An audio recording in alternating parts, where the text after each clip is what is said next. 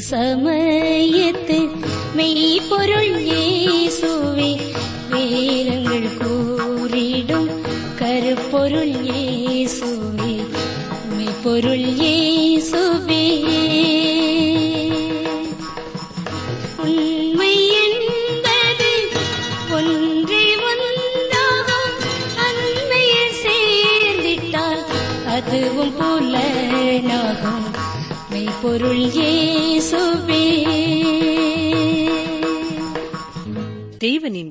நிறைந்த இக்காலை வேளையில் மனப்போராட்டத்தோடு இந்நிகழ்ச்சியை கேட்க காத்திருக்கும் அன்பு நேயர்களே உங்களை பார்த்து இயேசு கூறுகிறார் என் கிருபை உனக்கு போதும் பலவீனத்திலே என் பலன் பூரணமாய் விளங்கும் என்று. எனவே உங்கள் பாரங்களை இயேசுவின் பாதத்தில் வைத்துவிட்டு இன்றைய செய்தியை கேட்போமா? பிரியமான வேதாராய்ச்சி ஓசியா நான்காம் அதிகாரம் முதலாம் வசனம் முதல் ஜனங்கள் எந்தெந்த காரியங்களிலே கர்த்தரை விட்டு எப்படி தூரமானவர்களாய் இருந்தார்கள் என்பதை கர்த்தர் கூறிக்கொண்டிருக்கிறார். மக்களுடைய நிலைமை குறித்து கர்த்தர் கூறும்பொழுது அங்கே உண்மை இல்லை இரக்கமில்லை தேவனை பற்றிய அறிவு இல்லை. பொய் சொல்கிறார்கள் கொலை செய்கிறார்கள் திருடுகிறார்கள் விபச்சாரம் செய்கிறார்கள் மிஞ்சி மிஞ்சி போகிறார்கள். இரத்த பழிகளின் மேலே இரத்த பழிகளை சேர்க்கிறார்கள். எனவே தேசம் புலம்புகிறது என்று கூறுகிறார். மனிதனின் பாவத்தினாலே பறவைகளும் மிருகங்களும் கூட தண்டிக்கப்படுகிறது என்று கூறினார். ஆசாரியர்கள் தங்கள் கடமைகளை சரியாக செய்யவில்லை. தீர்க்கதரிசிகளும் கள்ள தீர்க்க தரிசனம் உரைக்கிறார்கள். எனவே கர்த்தர் தேசத்தின் மேல் எத்தனை கோபமாயிருக்கிறார் என்பதை சிந்தித்தோம். இப்பொழுது ஓசியா நான்காம் அதிகாரம் ஆறாம் அவசரம் முதல் தொடர்ந்து பார்ப்போம். வாசிக்கிறேன். ஓசியா நான்கு ஆறு. என் ஜனங்கள் அறிவில்லாமையினால் சங்காரமாகிறார்கள். நீ அறிவை வெறுத்தாய். ஆகையால் நீ என் ஆசாரியனாயிராதபடிக்கு நானும் உன்னை வெறுத்து விடுவேன். நீ உன் தேவனுடைய வேதத்தை மறந்தாய். ஆகையால் நானும் உன் பிள்ளைகளை மறந்து விடுவேன். இந்த வசனம் ஓசியாவின் புத்தகத்திலே மிக முக்கியமான ஒரு வசனமாகும். இங்கே கர்த்தர் சொல்வது என்ன? என் ஜனங்கள் அறிவில்லாமையினாலே சங்காரமாகிறார்கள். அவர்கள் பாவத்தின் பின்னணியமானது கர்த்தருடைய வார்த்தையை குறித்த அறிவின்மை. அருமையான சகோதரனை சகோதரியே நீங்கள் ஒரு கிறிஸ்தவராக இருப்பீர்கள் என்றால் நீங்கள் கர்த்தருடைய வார்த்தையை விட்டு தூரம் போகும் பொழுது நிச்சயமாக உங்கள் கிறிஸ்தவ வாழ்க்கையிலே தோல்வி காண்பீர்கள். பல கருத்தரங்குகளுக்கு நீங்கள் கடந்து செல்லலாம். வீட்டிலே வியாபாரத்திலே பொது வாழ்க்கையிலே எப்படி வெற்றியாக வாழ்வது என்பதை குறித்து பலர் கற்றுக் கொடுப்பதை நீங்கள் ஆவலாய் கேட்கலாம். ஆனால் உங்கள் தனிப்பட்ட வாழ்க்கையிலே நீங்கள் வேத வசனங்களுக்கு அருகிலே இல்லை என்றால் நீங்கள் தோல்வியையே காண்பீர்கள். இந்த புத்தகம் மிக தெளிவாக நமக்கு சொல்லும் ஒரு சத்தியம். எந்தவித மந்திர தந்திரத்தினாலும் ஒரு கிறிஸ்தவ வாழ்க்கையை நாம் வாழ முடியாது. கர்த்தருடைய வார்த்தையை தனிப்பட்ட விதத்திலே நம்முடைய வாழ்க்கையிலே அறிந்திருப்பதற்கு தக்கதாகவே நம்முடைய வாழ்க்கையின் வெற்றி அமைகிறதா இருக்கிறது. இந்த காரணத்தினாலேதான் டிரான்ஸ்வல் ரேடியோ ஊழியமானது கர்த்தருடைய வசனத்தை முறையாக கற்றுக் கொடுப்பதற்கு மிக முக்கியத்துவம் கொடுக்கிறது. இந்த ஓசியாவின் புத்தகத்தை இவ்வாறு கற்றுக் கொடுத்துக் கொண்டிருக்கும் காலத்திலேயும் எண்ணற்ற மக்கள் அறிவின்மையினாலே அழிந்து கொண்டிருக்கிறார்கள். நீ அறிவை வெறுத்தாய் ஆகியால் நீ ஆசாரியனாயிராதபடி நானும் உன்னை வெறுத்து விடுவேன் என்கிறார். இஸ்ரேல் ஜனங்கள் இந்த உலகத்திற்கே ஆசாரிய பணி செய்ய வேண்டும் என்பதுதான் தேவனுடைய உன்னதமான நோக்கம். ஆயிரம் வருட அரசாட்சியிலே அவர்கள் அந்த பணியை செய்யப் போகிறார்கள். ஆனால் ஓசியாவின் நாட்களிலே நீ என் ஆசாரியனாயிராதபடிக்கு நானும் உன்னை வெறுத்து விடுவேன் என்கிறார். அது மட்டுமல்ல நீ என்னுடைய வேதத்தை மறந்தபடினாலே நானும் உன் பிள்ளைகளை மறந்து விடுவேன் என்கிறார். இஸ்ரேல் ஜனங்கள் கொஞ்சம் கொஞ்சமாய் கொஞ்சம் கொஞ்சமாய் தேவனை விட்டு தூரமாய் போய்விட்டார்கள். நியாய தீர்ப்பின் நேரத்திற்கு வந்து விட்டார்கள் இப்பொழுது எந்தெந்த காரியங்களிலே அவர்கள் தூரமானவர்களாய் இருக்கிறார்கள் என்பதை தேவன் அவர்களுக்கு வெளிப்படுத்துகிறார். அவர்கள் நியாயம் தீர்க்கப்படும் முன்னதாக எதற்காக அவர்கள் நியாயம் தீர்க்கப்படுகிறார்கள் என்பதை தெளிவாக எடுத்துச் சொல்கிறார் அவர்கள் கர்த்தருடைய கற்பனையை மீறினார்கள். எனவே கர்த்தர் அவர்களை இப்பொழுது நியாயம் தீர்க்கப் போகிறார். ஓசியா நான்காம் அதிகாரம் ஏழாம் வசனம் பாருங்கள். அவர்கள் எவ்வளவாய் பெருகினார்களோ அவ்வளவாய் எனக்கு விரோதமாய் பாவம் செய்தார்கள். அவர்களுடைய மகிமையை இலட்சையாக மாற பண்ணுவேன். இஸ்ரவேல் ஜனங்களை வானத்து நட்சத்திரங்களைப் போலவும் கடற்கரை மணலைப் போலவும் பெருக பண்ணுவேன் என்று கர்த்தர் ஆபிராமுக்கு வாக்கு கொடுத்திருந்தார். அதுபோலவே அந்த தேசம் மக்களால் நிரப்பப்பட்டது. ஆனால் அதன் விளைவாக உலகத்திலே அநேக பாவிகள் உருவானார்கள். நான் பிறந்த பொழுதும் அதுதான் நடைபெற்றது. மற்றும் ஒரு பாவி இந்த உலகத்திலே பிறந்தான். ஆனால் கர்த்தருடைய கிருபையின் கரம் என்னை கண்டுபிடித்தது. கர்த்தருடைய வார்த்தை அவர் மேல் விசுவாசம் வைக்கச் செய்தது. இந்த இஸ்ரவேல் ஜனங்கள் அறிவற்றவர்களாக கர்த்தருடைய வார்த்தையை குறித்த உணர்வற்றவர்களாக வாழ்ந்தார்கள். எனவே அவர்களுடைய மகிமையை இலட்சியாக மாறப்பண்ணுவேன் என்கிறார். வெட்கமாக மாறப்பண்ணுவேன் என்று கூறுகிறார். அவர்களுடைய மகிமை என்றால் என்ன? இஸ்ரேல் தேசத்திலே கர்த்தருடைய மகிமை அவர்களது தேவாலயத்திலே காணப்பட்டது. அவர் அவர்களோடு தங்கியிருக்கிறார் என்றும் அவரே அவர்களை வழிநடத்துகிறார் என்பதற்கும் அதுவே இந்த உலகத்திற்கு சாட்சியாயிருந்தது. ஷேபாவின் ராஜஸ்திரியை தூர இடத்திலிருந்து எருசலேமிற்கு கொண்டு வந்ததும் அவருடைய மகிமையே. இங்கே ஓசியாவின் மூலமாக அவர் என்ன சொல்கிறார்? உங்களிடத்திலிருந்து என் மகிமையை அகற்றி விடுவேன் உங்களிடத்திலிருந்து என்னுடைய ஆசீர்வாதத்தை அகற்றி விடுவேன் உங்களை நான் நியாயம் தீர்ப்பேன். உங்கள் எதிராளிகள் உங்கள் மேல் வரும்படியாக நான் அனுமதிப்பேன். உங்களை நான் சிறையிருப்பிற்கு அனுப்புவேன் என்கிறார். இஸ்ரேல் ஜனங்களை மேற்கொண்ட எதிரிகளும் கூட பின்னான காலங்களிலே ஒருவேளை பார்த்தீர்களா? இவர்கள் தேவனால் தெரிந்து கொள்ளப்பட்ட ஜனங்களாம். இப்பொழுது இவர்களுக்கு என்ன ஆயிற்று பார்த்தீர்களா? இவர்களது தேவனுக்கு இவ்வளவுதான் வலிமை என்று கூறியிருப்பார்கள். நிகழ்ச்சியை கேட்டுக்கொண்டிருக்கிற எனக்கு அருமையான சகோதரனை சகோதரியே. இதை போன்ற சூழ்நிலையை இன்றைக்கும் பல திருச்சபைகளிலே பல கிறிஸ்தவர்களுடைய வாழ்க்கையிலே நாம் பார்க்கிறோம். திருச்சபைகளின் மேலே நியாய தீர்ப்பு வருகிறது. அநேக திறந்த வாசல்கள் அடைக்கப்படுகின்றன. சில திருச்சபைகளுக்கு மக்கள் வருவதின் எண்ணிக்கை குறைந்து கொண்டு போகிறது. இது எத்தனை கேவலமான காரியம் என்று கூறலாம். ஒருவேளை அந்த திருச்சபை வேதத்தை மறந்து கர்த்தரை மறந்து செயல்பட துணிந்ததினாலே கர்த்தர் கதவுகளை அடைக்கிறார். இதை உணர்ந்து கொண்டு கர்த்தரிடமாய் திரும்ப வேண்டும். தேவன் தம்முடைய ஜனங்களை நியாயம் தீர்ப்பதிலே பட்சபாதம் உள்ளவர் அல்ல. ஓசியா நான்காம் அதிகாரம் எட்டாம் வசனத்தை பாருங்கள். அவர்கள் என் ஜனத்தின் பாவத்தை தின்று அவர்களுடைய அக்கிரமத்தின் பேரில் பசி தாகமாயிருக்கிறார்கள். அந்த ஜனங்கள் பாவம் செய்தது மட்டுமல்ல அதை குறித்து பெருமை பாராட்டிக் கொண்டும் இருந்தார்கள். சில அலுவலகங்களிலே விடுமுறை நாட்கள் முடிந்து திங்கட்கிழமை ஒருவரை ஒருவர் சந்திக்கும் பொழுது கடந்த விடுமுறை நாட்களிலே தாங்கள் எப்படி எப்படிப்பட்ட தவறான காரியங்களை எல்லாம் செய்தோம் என்று ஒருவருக்கொருவர் பெருமைப்பட்டுக் கொள்கிற இடங்களும் உண்டு. இந்த இஸ்ரேல் ஜனங்களும் அவர்கள் அக்கிரமத்தின் பெயரிலே பசி தாகமாய் இருக்கிறார்கள் என்று பார்க்கிறோம். ஓசியா நான்காம் அதிகாரம் ஒன்பதாம் வசனம். ஆதலால் ஜனங்களுக்கு எப்படியோ ஆசாரியனுக்கும் அப்படியே. அவர்கள் வழிகளின்படி நான் அவர்களை விசாரித்து அவர்கள் கிரியைகளின்படி அவர்களுக்கு பலன் அளிப்பேன் இங்கே பரிதாபமான ஒரு நிலைமை என்னவென்றால் ஆசாரியர்கள் சபை மக்களின் நிலைமைக்கு வந்துவிட்டார்கள். கர்த்தருடைய ஊழியக்காரர்கள் கர்த்தரோடு நெருக்கமாய் வாழ்பவர்களாக கர்த்தருடைய வசனத்தின்படி வாழ்கிறவர்களாக ஜனங்களுக்கு முன்மாதிரிகளாக இருக்கவே கர்த்தர் விரும்புகிறார். நிகழ்ச்சியை கேட்டுக்கொண்டிருக்கிற எனக்கு அருமையான சகோதரனே நீங்கள் ஒருவேளை கர்த்தருடைய பணியை செய்து கொண்டிருக்கும் ஒருவராயிருப்பீர்கள் என்றால் கர்த்தருடைய விருப்பம் உங்களிலே நிறைவேறுகிறதா என்பதை சற்றே எண்ணி பாருங்கள். சில கர்த்தருடைய ஊழியர்கள் ஊழிய நேரங்கள் தவிர மற்ற நேரங்களிலே பிழைப்பு கடுத்த அலுவல்களிலே சிக்கி சபை மக்களோடு சேர்ந்து சண்டை சச்சரவுகளிலே ஈடுபட்டு உலகத்தின் வழக்கங்களுக்கு தங்களை அர்ப்பணித்து கர்த்தருடைய நாமத்திற்கு மகிமை குறைவை உண்டு பண்ணுகிறவர்களாய் இருக்கிறார்கள் ஓசியா நான்காம் அதிகாரம் பத்தாம் வசனம் அவர்கள் கர்த்தரை மதியாமல் இருக்கிறபடியினால் அவர்கள் திண்டாலும் திருப்தி அடையாதிருப்பார்கள் அவர்கள் வேசித்தனம் பண்ணினாலும் பழுகாதிருப்பார்கள். கர்த்தருடைய பணியை செய்கிற அருமையான சகோதரனை சகோதரியே இந்த வசனத்தை கவனித்தீர்களா? ஆபிரகாமுக்கு கர்த்தர் கொடுத்த வாக்கு தத்துவத்திற்கு எதிரான ஒரு வார்த்தையை இங்கே கர்த்தர் கூறுகிறார். நீங்கள் பாவத்திலே வாழ்வீர்கள் என்றால் நீங்கள் பழுகாதிருப்பீர்கள். இந்த வசனத்தின் முன்பகுதியை பாருங்கள். அவர்கள் கர்த்தரை மதியாமல் இருந்தபடியினாலே அவர்கள் திண்டாலும் திருப்தி அடையாதிருப்பார்கள் என்கிறார். வேறு வார்த்தைகளிலே சொல்ல வேண்டும் என்றால் பஞ்சம் தேசத்தை நோக்கி வந்து கொண்டிருக்கிறது. செல்வ செழிப்பாக இருந்த எத்தனை தேசங்கள் எத்தனை குடும்பங்கள் பசியினாலே வாடும் சூழ்நிலை ஏற்பட்டிருக்கிறது? பஞ்சமே வராது உணவு கஷ்டமே இராது என்று எண்ணக்கூடிய சூழ்நிலைகளிலே வாழுகிறவர்களுக்கும் கஷ்டங்கள் நஷ்டங்கள் வர வாய்ப்பு இருக்கிறது.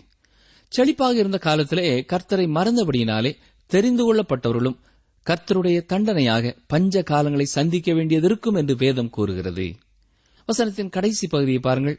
அவர்கள் வேசித்தனம் பண்ணினாலும் பழுகாதிருப்பார்கள். இந்த உலகத்திலே எந்த ஒரு ஆணோ எந்த ஒரு பெண்ணோ தேவனுடைய திட்டத்தின்படி குடும்பம் என்ற எல்கைக்குள்ளே அனுபவிக்கும்படியாக தேவன் கொடுத்த உடல் உறவின் ஆசிர்வாதத்தை எல்லை மீறி அனுபவிக்க முடியாது. தேவன் உங்களுக்கென்று கொடுத்த மனைவியின் கரத்தை பிடித்துக்கொண்டு இந்த உலகத்தில் உள்ள எல்லாவற்றையும் விட நான் உன்னை நேசிக்கிறேன் என்று சொல்வது மிக அருமையானது. அப்படிப்பட்ட குடும்பங்கள் பலுகி பெருகுகிறதாய் இருக்கிறது. மற்றபடி ஏற்படும் உறவுகளிலே மனிதன் திருப்தி அடைகிறதில்லை. மற்ற உறவுகள் சிற்றின்பங்களையும் அந்த நிமிட உணர்வுகளிலிருந்து வெளிவரும் ஒரு செயலாகவுமே இருக்கும். அதற்கு பின் உங்களை நீங்களே வெறுக்கிறவர்களாயிருப்பீர்கள். உங்களுக்கே அது தெரியும். கர்த்தரும் அதை அறிந்திருக்கிறார். எனவே அதை நாம் உணர்ந்து கொள்ளும்படியாக நமக்கு நினைப்பூட்டுகிறார். ஓசியா நான்காம் அதிகாரம் பதினோராம் வசனம். வேசித்தனமும் திராட்சரசமும் மதுபானமும் இருதயத்தை மயக்கும். இன்றும் சமுதாயத்திலே காணப்படுகின்ற இரண்டு முக்கியமான பாவங்கள் வேசித்தனமும் மதுபானமும். இந்த இரண்டு காரியங்களுக்காகவும் மனிதன் எதையுமே செய்ய துணிந்து விடுகிறான். இது ஒரு குறிப்பிட்ட கூட்டத்தினர்தான் இவ்வாறு இருக்கிறார்கள் என்று சொல்லிவிட முடியாது. அந்நாட்களிலே இஸ்ரவேல் ஜனங்கள் எப்படி கர்த்தரை விட்டு கர்த்தருடைய வேதத்தை மறந்து குடிப்பழக்கத்திற்கும் விபச்சாரத்திற்கும் தங்களை அர்ப்பணித்திருந்தார்களோ?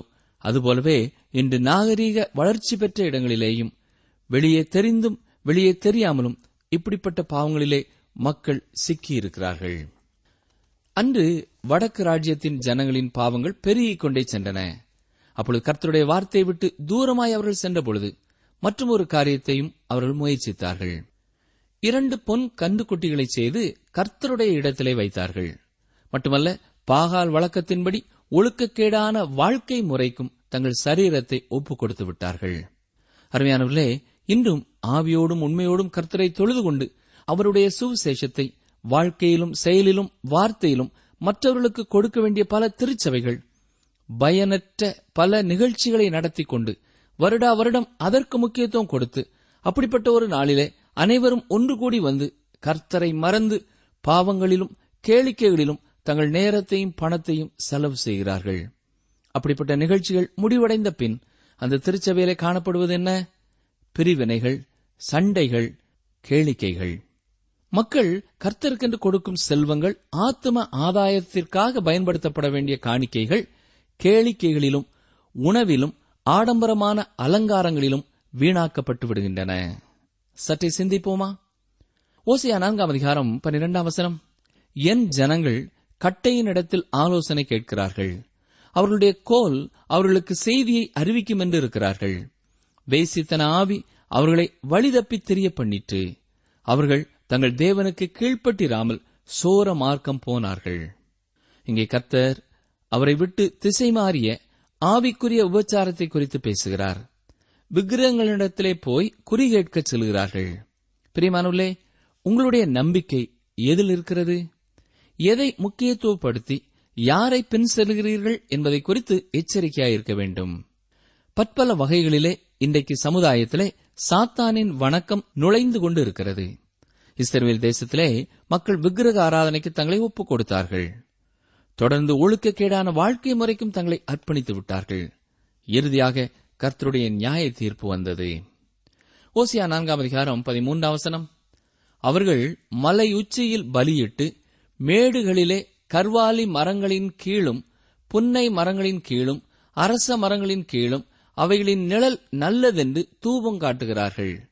இது நிமித்தம் உங்கள் குமாரத்திகள் வேசித்தனமும் உங்கள் மருமக்கள் மார் விபச்சாரமும் செய்கிறார்கள். அந்நாட்களிலே அவர்கள் அங்கே காணப்பட்ட மலை உச்சியிலே சில மரங்களுக்கு அடியிலே தங்கள் விக்கிரகங்களை வைத்திருந்தார்கள். அது குளிர்ச்சியான யாவரும் விரும்பி வரும் ஒரு இடமாயிருந்தது. அருமையானவர்களே ஒருவேளை இப்படிப்பட்ட செயல்களுக்கு உங்களுடைய வாழ்க்கையை நீங்கள் ஒப்புக் கொடுக்காமல் இருக்கலாம். ஆனால் மற்றவர்களுடைய பொருட்களின் மேலே உங்கள் விருப்பங்கள் கடந்து செல்கிறதா இருக்கிறதா? இன்றைக்கு பல குடும்பங்கள் உலக பொருட்களின் மேலே ஆசை வைத்து சமாதானத்தை இழந்து சந்தோஷத்தை இழந்து காணப்படுகிறார்கள். தங்களால் வாங்க முடியாத காரியங்களை வாங்க முற்பட்டு கடன் எடுத்து பின்னர் வேதனைப்படுகிறார்கள். பொருளாசை பிடித்த நகையாசை பிடித்த மனைவிமாருக்காக மணிக்கணக்காக மாடாக உழைக்கும் கணவன்மார் எத்தனை பேர்? கணவன்மாருடைய பொருளாசையினாலே சரீர பலவீனத்தின் மத்தியிலும் வேலைக்கு சென்று கொண்டிருக்கும் சகோதரிகள் எத்தனை பேர்? நான் அவர்களைப் போல மாற வேண்டும் இவர்களைப் போல வாழ வேண்டும் என்ற ஆசையினாலே சுகத்தையும் சமாதானத்தையும் இழந்து தவிக்கிறவர்கள் எத்தனை பேர் பிரியமானவர்களே? எங்கள் பிள்ளைகளுக்குத்தானே இதையெல்லாம் செய்கிறோம் என்று சொல்லிக் கொள்கிறவர்கள் எத்தனை பேர்? பணத்திற்கு முக்கியத்துவம் கொடுத்தபடினாலே தங்கள் பிள்ளைகளை இழந்தவர்கள் எத்தனை பேர்?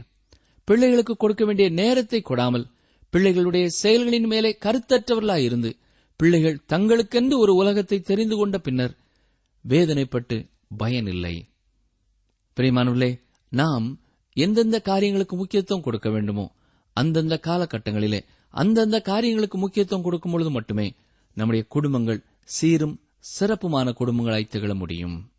இன்றைக்கு அநேக குடும்பங்களிலே குடும்பமாக இணைந்து ஜெபிக்கும் நேரங்கள் இல்லை. குடும்பமாக உட்கார்ந்து வேதத்தை வாசிக்கும் சூழ்நிலைகள் இல்லை. குடும்பத்திலே எல்லாரும் குடும்ப ஜெபத்திற்கு வரவில்லை. எனவே அதை விட்டுவிட்டேன் என்று கூறாதிருங்கள். வாஞ்சியோடு இரண்டு பேர் இருந்தாலும் தொடர்ந்து வேத வசனத்தை வாசித்து இணைந்து ஜெபியுங்கள். காலையும் மாலையும் ஜெபிக்க முடியவில்லை என்றாலும் ஒரு நேரமாவது குடும்பமாக வேத வசனத்தை வாசித்து ஜெபிக்க கருத்துள்ளவர்களாயிருங்கள். கடவுளை மறந்து வாழ்ந்த காலங்களை உணர்ந்து கர்த்தரண்டை திரும்புவோமா? அப்படி இல்லை என்றால் நம்முடைய பிள்ளைகள் நம்முடைய மருமக்கள்மார் சோரம் போவார்கள் என்பதற்கு சந்தேகமில்லை. அதைத்தான் இந்த வசனம் நமக்கு எச்சரிக்கிறது. ஓசியா நாலாம் அதிகாரம் பதினான்காம் வசனம். உங்கள் குமாரத்திகள் வேசித்தனம் செய்கிறது நிமித்தமும் உங்கள் மருமக்கள்மார் விபச்சாரம் செய்கிறது நிமித்தமும் நான் அவர்களை தண்டியாமல் இருப்பேனோ? அவர்கள் விலகி வேசிகளோடே கூட போய் தாசிகளோடே பலியிடுகிறார்கள். உணர்வில்லாத ஜனங்கள் அதனால் சிக்குண்டு விழுவார்கள். கர்த்தர் என்ன சொல்கிறார்? நியாயப்பிரமாணம் எனக்கு தெரியாது. எனவே நான் செய்தது பாவம் என்பது எனக்கு தெரியாது என்று நீங்கள் கூற முடியாது என்கிறார். இந்த ஜனங்கள் பாவத்திற்குள்ளே கடந்து சென்று விட்டாலும் அவர்கள் பாவத்து நிமித்தமாக நான் அவர்களை தண்டியாமல் அவர்கள் உண்மை தெய்வமான ஜீவனுள்ள தேவனான என்னை விட்டு வேறு பக்கம் திரும்பினதினாலே நியாயம் தீர்ப்பேன் என்கிறார். ஆம் பிரியமான சகோதரனை சகோதரியே நரகத்திற்கு செல்லப் போகும் பலர் தங்கள் வாழ்க்கையிலே செய்த பாவத்து நிமித்தமாக நரகத்திற்கு செல்லப் போவதில்லை. பாவத்தின் பரிகாரமாக மறித்த இயேசுவை விசுவாசியாதபடினாலே நரகத்திற்கு செல்வார்கள். நீங்களும் கூட செய்த பாவங்களை குறித்த வேதனையோடு இன்று இருக்கலாம். ஐயோ ஆண்டவர் என்னை தண்டித்து விடுவாரோ என்று எண்ணிக்கொண்டிருக்கலாம். ஆனால் இயேசு கிறிஸ்து சிலுவையிலே மறித்தபடியினாலே உலகத்திலே பிறந்த எல்லா மனிதனுடைய பாவத்தின் தண்டனையையும் அவர் சிலுவையிலே ஏற்றுக்கொண்டபடியினாலே அதை விசுவாசிக்கிற ஒவ்வொருவரும் நித்திய ஜீவனை பெற்றுக் கொள்வார்கள் பாவத்தின் சம்பளம் மரணம் உண்மைதான். ஆனால் தேவனுடைய கிருபை வரமோ நம்முடைய கத்ரா இயேசு கிறிஸ்துவினாலே உண்டாயிருக்கிற நித்திய ஜீவன் என்பதை மறந்து போகக்கூடாது. நீங்கள் எப்படிப்பட்ட பாவத்தை செய்த ஒருவராயிருந்தாலும் கிறிஸ்துவனிடத்திலே அதை அறிக்கையிட்டு மன்னிப்பை பெற்று அவர் உங்கள் பாவத்திற்கான தண்டனையை ஏற்றுக்கொண்டார் என்பதை நீங்கள் விசுவாசியுங்கள். அப்பொழுது நீங்களும் ரட்சிக்கப்படுவீர்கள் நரக ஆக்கினைக்கு தப்பு வைக்கப்படுவீர்கள். கர்த்தர் இஸ்ரவேல் ஜனங்களை நியாயம் தீர்த்ததின் காரணம் அவர்கள் தேவனை விட்டு தங்களை சுற்றி இருந்த மற்ற ஜனங்களைப் போல விக்கிரகங்களுக்கு நேராய் திரும்பியதுதான். ஓசியா நான்காம் அதிகாரம் பதினைந்தாம் வசனம். இஸ்ரவேலை நீ சோரம் போனாலும் யூதாவாகிலும் அந்த பாவத்துக்குள்ளாகாதிருப்பதாக. கில்காலுக்கு வராமலும் பெத்தாவேனுக்கு போகாமலும் கர்த்தருடைய ஜீவனான என்று ஆணையிடாமலும் இருப்பீர்களாக. இங்கே கர்த்தர் என்ன சொல்கிறார்? இப்பொழுது நான் யூதாவை தண்டிக்கப் போவதில்லை. யூதாவே நீயும் இஸ்ரவேலைப் போல இந்த குறிப்பிட்ட இடங்களுக்கு வந்து தொழுகை செய்து என்னை விட்டு தூரம் போய்விடாதே என்று எச்சரிக்கிறார். குறிப்பிட்ட இடங்களுக்கு போனால்தான் பாவம் தீரும். கடவுள் என்னை மன்னிப்பார் என்பது உண்மை இல்லை. நீங்கள் எந்த இடத்தில் இருந்தாலும் கர்த்தரை நோக்கி உங்கள் வாழ்க்கையிலே திரும்ப முடியும். ஓசியா நான்காம் அதிகாரம் பதினாறாம் வசனம். இஸ்ரவேல் அடங்காத கடாரியைப் போல் அடங்காதிருக்கிறது. இப்போது கர்த்தர் அவர்களை விஸ்தாரமான வெளியிலே ஆட்டுக்குட்டியைப் போல் மேய்ந்து அலைய பண்ணுவார். பின்வாங்குதல் என்றால் என்ன என்பதை சற்றே கவனிப்போம். பலர் இன்றைக்கு எண்ணுகிறது என்னவென்றால் நீங்கள் கிறிஸ்துவை ஏற்றுக்கொண்டு ஒரு சபையிலே சேர்ந்த பின்னரும் பாவத்திலே விழுந்தால் பின்வாங்கி போகுதல் என்கிறார்கள். இந்த இடத்திலே சொல்லப்பட்டிருப்பது போல பின்வாங்குதல் என்றால் அது அல்ல. நாம் சரியான அர்த்தத்தை புரிந்து கொள்ள வேண்டும் என்பதற்காக தேவன் ஒரு உதாரணத்தை இங்கே நமக்கு சொல்லியிருக்கிறார். இஸ்ரேல் ஜனங்களை குறித்து அவர் சொல்லும் பொழுது அவர்கள் அடங்கா கிடாரிகள் என்கிறார். கிடாரிகளை விற்பனைக்கு எடுத்துச் செல்லும் பொழுது நீங்கள் கவனிப்பீர்கள் என்றால் ஒரு மோட்டார் வாகனத்திலே ஏற்றும் பொழுதோ அல்லது மாட்டு வண்டியிலே ஏற்றும் பொழுதோ சாய்வாக பலகை ஒன்றை போட்டு ஏற்றுவார்கள். அது கொஞ்ச தூரம் முன்னாலே போகும். பின்னர் முன்னங்கால்களை உறுதியாக தரையிலே ஊண்டிக்கொள்ளும். கழுத்திலே கட்டப்பட்டிருக்கிற கயிறை கொண்டு இழுத்தாலும் முன்னாலே வராது. பின்னாலிருந்து தள்ளினாலும் அது முன்னேறி செல்லாது. அதற்கு பதிலாக கொஞ்சம் கொஞ்சமாக கீழே வருகிறதாயிருக்கும் இப்படிப்பட்ட ஒரு நிலைமையைத்தான் பின்வாங்குதல் என்று சொல்கிறோம். முன்னாலே செல்ல அடம்பிடித்துக் கொண்டு தேவனுக்கு கீழ்ப்படியாமல் தங்கள் பழைய வழிக்கு அவர்கள் திரும்புகிறார்கள். கர்த்தரால் வழிநடத்தப்படுவதற்கு பதிலாக எல்லா நேரங்களிலேயும் பின்வாங்கி போனார்கள். இந்த குணநலனைத்தான் வணங்கா கழுத்துள்ள ஜனம் என்று கூறப்படுகிறது. நாங்கள் கர்த்தருடைய வார்த்தைக்கு கீழ்ப்படிய தேவையில்லை என்பதுதான் அவர்களது எண்ணம். பிரியமான சகோதரனை சகோதரியே நீங்களும் கத்ரா இயேசு கிறிஸ்துவை ஏற்றுக்கொண்ட பின்னர் அவர் அவ்வப்பொழுது அவருடைய வார்த்தை மூலமாக பேசும் காரியங்களுக்கு கீழ்ப்படுகிறீர்களா என்பதை சற்றே எண்ணி பாருங்கள். தேவன் வழிநடத்தும் வழியிலே நீங்கள் நடக்க மறுப்பீர்கள் என்றால் நீங்கள் பின்வாங்கி போகிறீர்கள். இந்த புத்தகத்திலே மூன்று இடங்களிலே பின்வாங்கி போவதை குறித்து சொல்லப்பட்டிருக்கிறது. வேத புத்தகத்திலே எரேமியாவின் புத்தகத்திலும் ஓசியாவின் புத்தகத்திலுமே இதை குறித்து நாம் வாசிக்கலாம். இருவருமே சிறைப்பிடிப்பிற்குள்ளே செல்ல ஆயத்தப்படுகிற தேசத்தை குறித்து குறிப்பிடும் பொழுது இவ்வாறு கூறியிருக்கிறார்கள். இஸ்ரேல் ஜனங்களும் யூதா ஜனங்களும் தேவனால் வழிநடத்தப்படுவதை மறுத்தார்கள். தேவனிடத்திலே வர மறுத்தார்கள். ஓசியா நான்காம் அதிகாரம் பதினேழாம் வசனம். இப்ராஹிம் விக்கிரகங்களோடு இணைந்திருக்கிறான். அவனை போகவிடு. வடக்கு ராஜ்யங்களிலே இருந்த கோத்திரங்களிலே ஒரு கோத்திரத்தின் பெயரை எடுத்துக்கொண்டு அந்த பத்து கோத்திரங்களையும் குறித்து தேவன் அவ்வாறு அழைக்கிறார். பொதுவாக மனிதர்களுக்கு பெற்றோர் கொடுக்கும் பெயரை தவிர அவர்கள் வாழ்க்கையிலே அவர்களை சுற்றி இருப்பவர்கள் சில கட்டங்களிலே பெயரிடுகிறார்கள். சிலர் கேலியாக பட்ட பெயர்களை பெறுகிறார்கள். இன்னும் சிலர் மிக அருமையானவர்களாய் இருப்பதனாலே செல்ல பெயர்களையும் பெற்றுக் கொள்கிறார்கள். இங்கே இப்ராஹிம் என்று தேவன் அவர்களை அழைப்பது கேலி செய்வதாக இல்லை. அவர்களை செல்லமாக அழைக்கிறார் என்றே கூறலாம். பத்து கோத்திரங்களும் தேவனுக்கு விரோதமாக கலகம் செய்தார்கள். சொல்லப்போனால் தேசமாக அவர்களுக்கென்று ஒரு பெயர் இல்லை. தெற்கு பகுதியிலே யூதாதான் உண்மையான ராஜ்யமாயிருந்தது எனவே இந்த பத்து கோத்திரங்களுக்கும் தேவன் கொடுத்த பெயர்தான் இப்ராஹிம். ஓசியாவின் புத்தகம் முழுவதிலேயும் இந்த பெயரே பயன்படுத்தப்பட்டிருக்கிறது. இங்கே இப்ராஹிம் விக்கிரகங்களோடு இணைந்திருக்கிறான் என்று கூறுகிறார். இதன் பொருள் என்ன? பின்வாங்கி போகும் வாழ்க்கையிலே தொடர்ந்து வாழ்ந்து கொண்டிருக்கிறார்கள். தேவனுடைய சத்தத்தை கேட்க மறுக்கிறார்கள். நாள் ஒன்று வருகிறது. அப்பொழுது தேவன் அவர்களோடு பேசுவதை நிறுத்தப் போகிறார். ஓசியா நான்காம் அதிகாரம் பதினெட்டாம் வசனம். அவர்களுடைய மதுபானம் பொழித்தது. அவர்கள் எப்போதும் சோரம் போகிறார்கள். அவர்களுடைய அதிபதிகள் தாருங்கள் என்று லட்சியானதை நாடுகிறார்கள். தொடர்ந்து குடித்துக்கொண்டே இருக்கும் பொழுது ஒரு மனிதன் குடிக்கு அடிமைப்பட்டு விடுகிறான். அது ஒரு வியாதி அல்ல அது ஒரு பாவம் பிரியமானவர்களே. பொறுப்பிலே இருக்கிறவருடைய வாயிலே உயர்வான வார்த்தைகள் வர வேண்டும். அவருடைய மொழி சுத்தமானதாய் இருக்க வேண்டும். கரிசனை நிறைந்ததாய் இருக்க வேண்டும். ஆனால் அது மற்றவர்களை சபிக்கிறதாகவும் குடிக்கிறதாகவும் இருக்கிறது. மகிமையை விட வெட்கத்தையே அதிகம் நேசிக்கிறவர்களாய் அவர்கள் இருந்தார்கள். ஓசியா நான்காம் அதிகாரம் பத்தொன்பதாம் வசனம் காற்று அவர்களை தன் செட்டைகளில் இறுக பிடிக்கும். அவர்கள் தங்கள் பலிகளால் வெட்கப்படுவார்கள். அவர்களது தவறான கொள்கைகளை அவர்களை பிடித்துக் கொள்ளும். அதன் முடிவிலே அவர்கள் வெட்கப்பட வேண்டிய நிலை வரும் என்பதை நினைப்பூட்டுகிறார். நிகழ்ச்சி கேட்டுக்கொண்டிருக்கிற எனக்கு அருமையான சகோதரனை சகோதரியே நம்மை நாமே சற்றே ஆராய்ந்து பார்ப்போம். நாம் எந்த காற்றினாலே அடித்துச் செல்லப்பட்டுக் கொண்டிருக்கிறோம்? சூழ்நிலை என்னும் காற்று நம்மை அடித்துச் செல்கிறதா? அல்லது பாவ ஆசை என்னும் காற்று நம்மை அடித்துச் செல்கிறதா? எந்த காற்று நம்மை தேவனை விட்டு தூரமாய் அடித்துச் சென்றாலும் முடிவு வெட்கமானதாயிருக்கும் என்பதை இந்த வசனம் நமக்கு நினைப்பூட்டுகிறது. எனவே கர்த்தர் நம்மோடு இடைபடும் பொழுதே அவருடைய வார்த்தையை கவனித்து அவருக்கு கீழ்ப்படிய நம்மை தாழ்த்தி ஒப்புக் கொடுப்போமா? ஜெபம் செய்வோம். நேசிக்கிற அன்பின் ஆண்டவரே இன்றைக்கும் நீர் எங்களுக்கு உணர்த்தின உம்முடைய வசனங்களுக்காக உமக்கு நன்றி செலுத்துகிறோம். உமக்கு பிரியமானதை செய்ய நீர் எங்களுக்கு போதித்தருளும் எங்கள் யார் யாருடைய வாழ்க்கையிலே எந்த பகுதியிலே நாங்கள் தவறி கொண்டிருக்கிறோம் துணிந்து தவறி கொண்டிருக்கிறோம் திரும்ப திரும்ப தவறி கொண்டிருக்கிறோம் என்பதை குறித்து இன்றைக்கும் நீர் எங்களுக்கு நினைப்பூட்டியதற்காமக்கு நன்றி செலுத்துகிறோம். எங்கள் உள்ளங்களிலே நாங்கள் கேட்ட உம்முடைய வார்த்தைக்கு பூரணமாய் கீழ்ப்படிந்தவர்களாக உண்மையாய் மனம் திரும்ப நீரே கிருபை செய்யும். வரும் நாட்களிலே உம்மை மகிழ்விக்கும் ஒரு வாழ்க்கை வாழ ஒரு முறை கூட எங்களை தாழ்த்தி தருகிறோம்.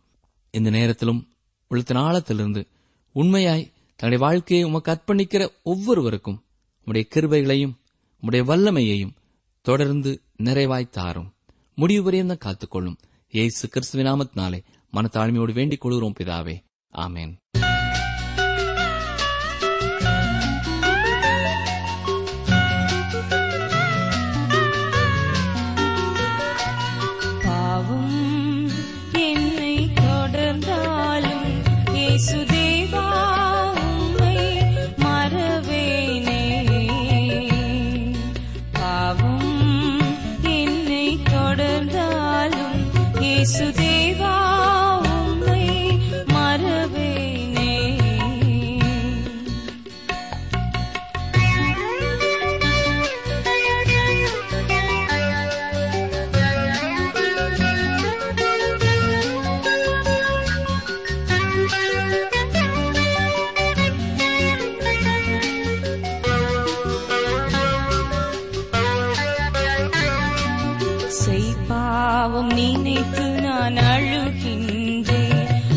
செய்யாமல்